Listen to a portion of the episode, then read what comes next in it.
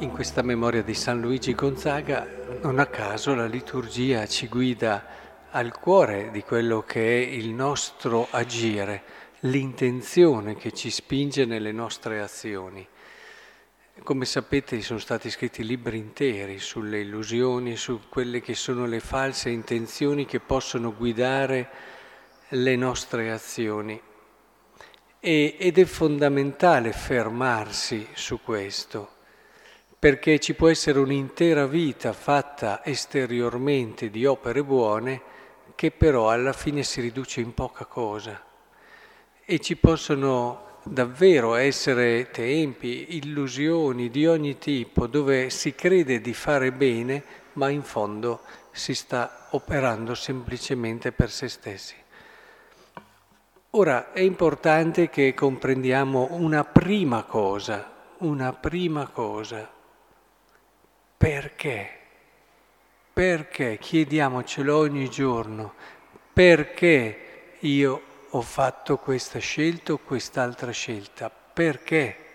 E non fermatevi alla prima risposta ovvia, ma entrate in profondità nel vostro animo.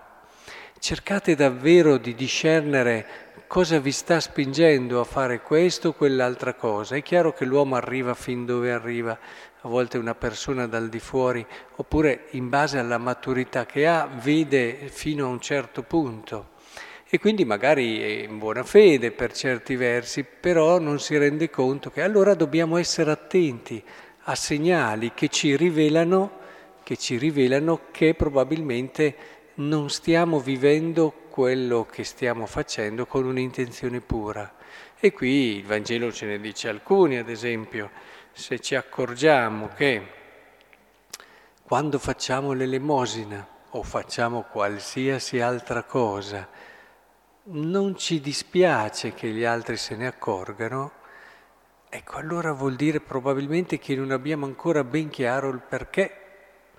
Se quando facciamo un'altra opera buona, magari ma di qualsiasi tipo, eh, siamo un po' attaccati a quello che sono i complimenti perché lo abbiamo fatto.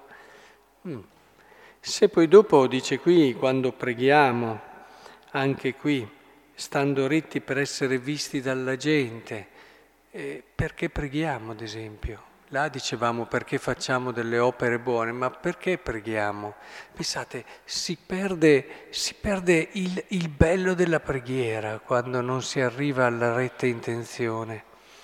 Noi preghiamo per poter godere di Dio, per poter vivere un momento di relazione. Pensate se voi foste con una persona che amate in un momento bello di intimità e passaste tutto il tempo non a gustarvi questo momento, ma a pensare eh, come gli altri vedrebbero questa cosa, come potrebbe esserci un interesse per voi in questa cosa e, e non vi gustate quel momento lì, la presenza di questa persona che amate.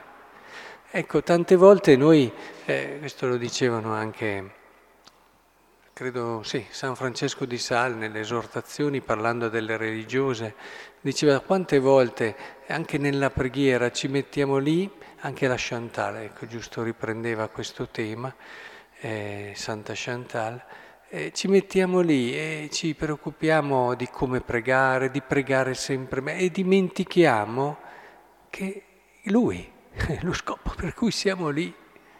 E tante volte eh, ho pregato proprio bene, sono stata brava, sono riuscito a, a raccogliermi, a fare bene, ma non era, lei, non era lì lo scopo, non era quello di pregare bene, ma di gustarti lui.